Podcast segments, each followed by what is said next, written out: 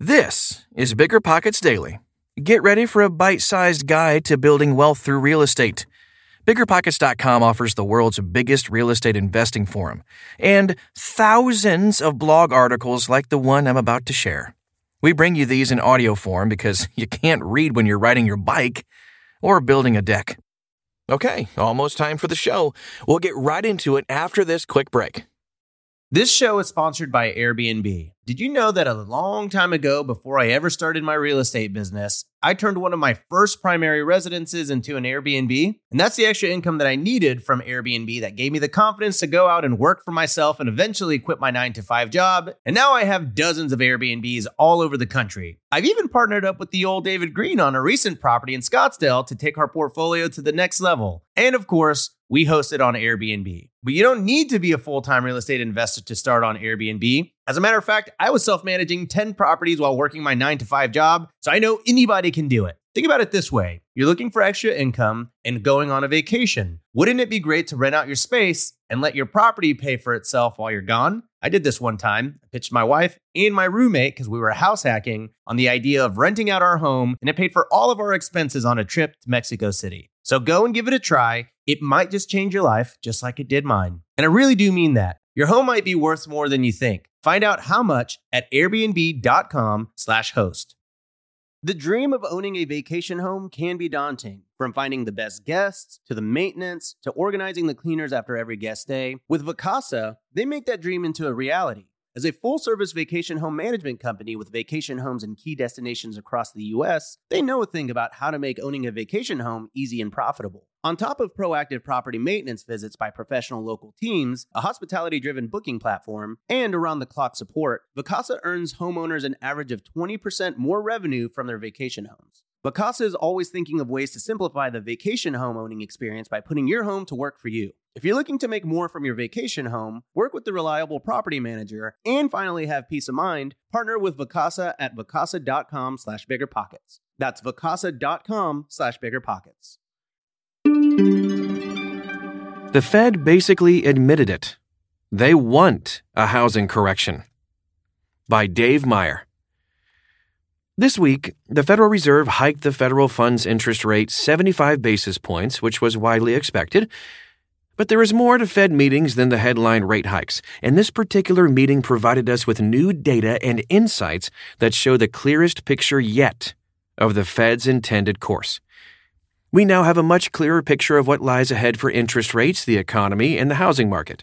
So today, we examine everything we learned from the Fed meeting and the crucial news information every real estate investor needs to pay attention to. Here's what we learned about interest rates.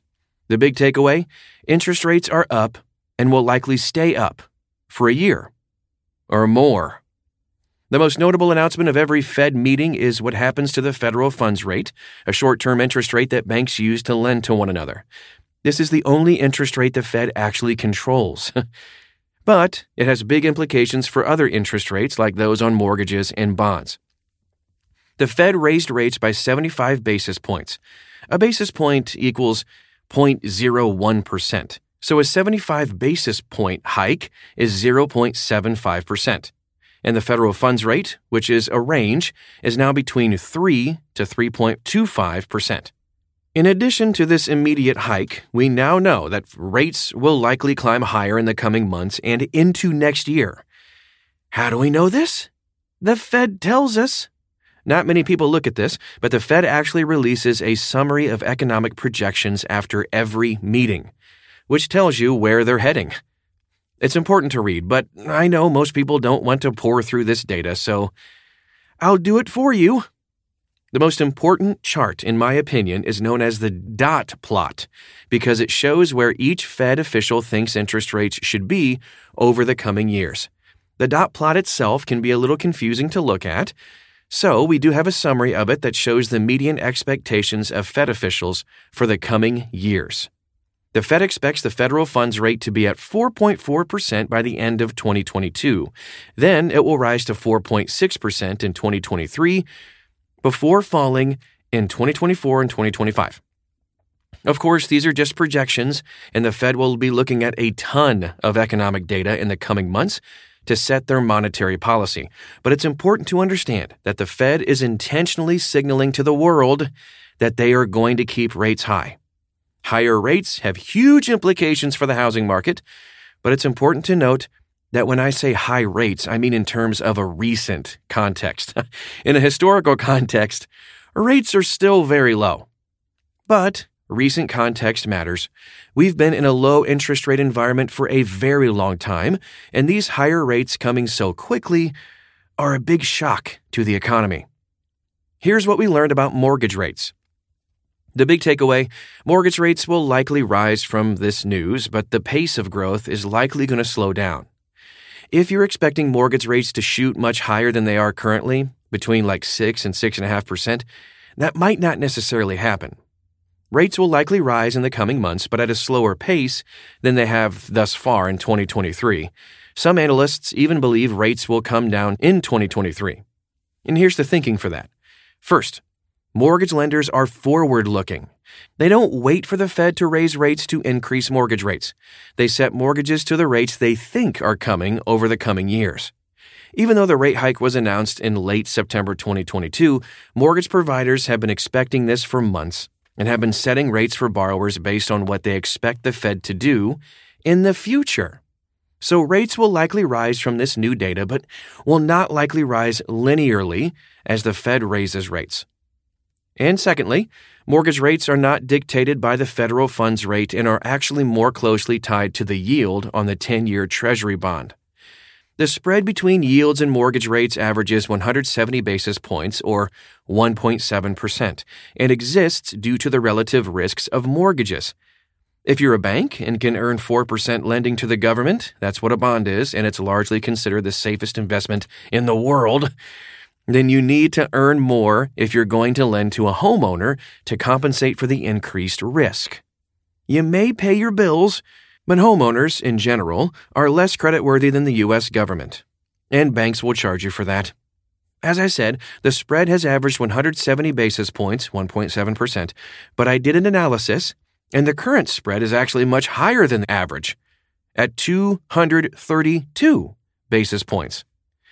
So this increase in the spread is likely due to uncertainty and increased risk in the economy. But if the Fed stays course and inflation starts to come down, I expect this spread to revert to the historical average, which could help moderate mortgage rate increases or potentially even bring them down modestly in 2023. That would be nice. Mark Zandi, one of the most prominent economists and housing market forecasters in the world, expects the average rate for a 30 year fixed rate mortgage to be 5.5% in 2023. That's not bad. Mortgage rates are staying relatively high compared to where they've been since the Great Recession and will likely go just a bit higher. I wouldn't be surprised to see 7% for a 30 year fixed rate mortgage, at least for a time. But I don't expect the rate to continue upward much beyond the low sevens unless inflation takes a turn for the worse. Of course, I was really wrong about mortgage rates so far in 2022. Ha!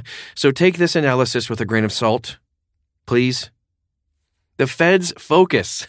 so the big takeaway the Fed cares almost entirely about inflation and is willing to risk job losses, recession, and the housing market to bring it back down. With this new data and an analysis of Fed Chairman Jerome Powell's press conference this week, the Fed's stance is pretty clear. Inflation reduction is their number one goal, and they're willing to accept economic pain to achieve it. During the press conference, Washington Post reported Rachel Siegel pointed out to Powell that the Fed's own summary of economic projections predicts unemployment to rise to 4.4%, a rate which typically brings about a recession.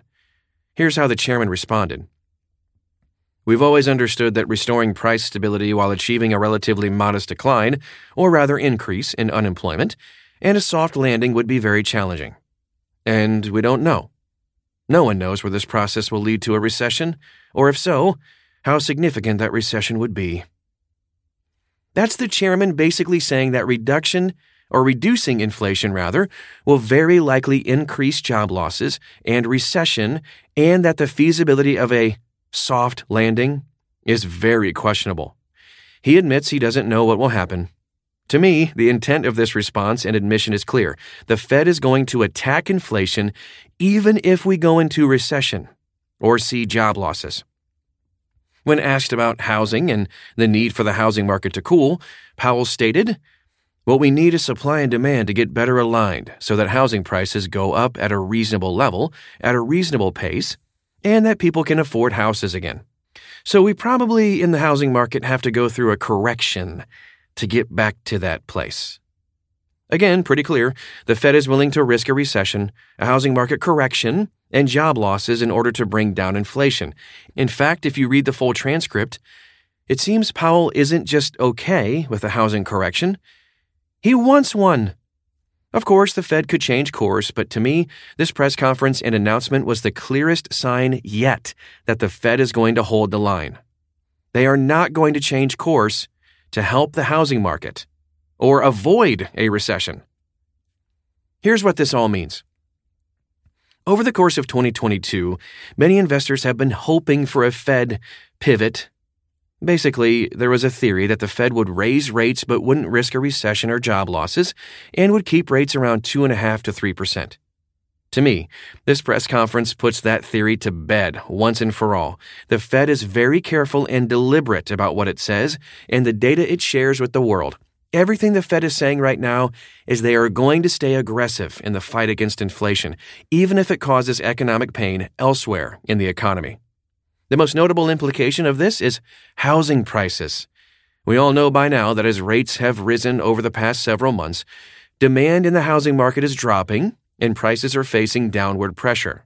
However, the housing market has held up surprisingly well to that downward pressure. Prices have come down off their June highs, but are still up year over year in almost every major metro. Knowing now that mortgage rates will stay high for the foreseeable future will be a major test for the housing market. I was confident the housing market could hold up to rising rates for a few months, but for a few years, that's another story. 2023 is starting to look like a flat year at best, and more likely a down year for housing prices on a national level. Of course, every market is different, and some markets will probably keep growing. Affordability in the housing market is just too low, and if rates are not going to come down to make homes more affordable, then housing prices are going to have to come down to make homes more affordable. Even given all this news, I still don't think we're heading for a crash, declines of more than 20%. Credit quality is still very good, and inventory is starting to level off a bit. The second implication is that rent growth could slow down if there is a major recession and job loss. Job losses combined with inflation could cause some household contraction. People move in with friends and family, which lessens demand. Rent is pretty stable and doesn't really fall much, even in recessions, but I think rent growth is going to slow down. Third, we could see increased foreclosures and evictions. But we're still a good way off from that. The data shows that delinquencies are very low. Of course, that could change. It just doesn't really seem likely to happen in the next couple of months, at least. So, should you invest in this housing market? I am. These types of markets tend to present good opportunities to find value. Stay tuned in the coming weeks, where I will share my 11 recommendations to profit in this type of market. Also, be sure to check out my book, Real Estate by the Numbers, where Jay Scott and I go over exactly what it takes to invest successfully with deal analysis and more. I hope you enjoyed the show today. Remember, connecting with real estate investors in your market is one of the most valuable uses of your time. Visit biggerpockets.com/events to find a meetup near you. See you tomorrow.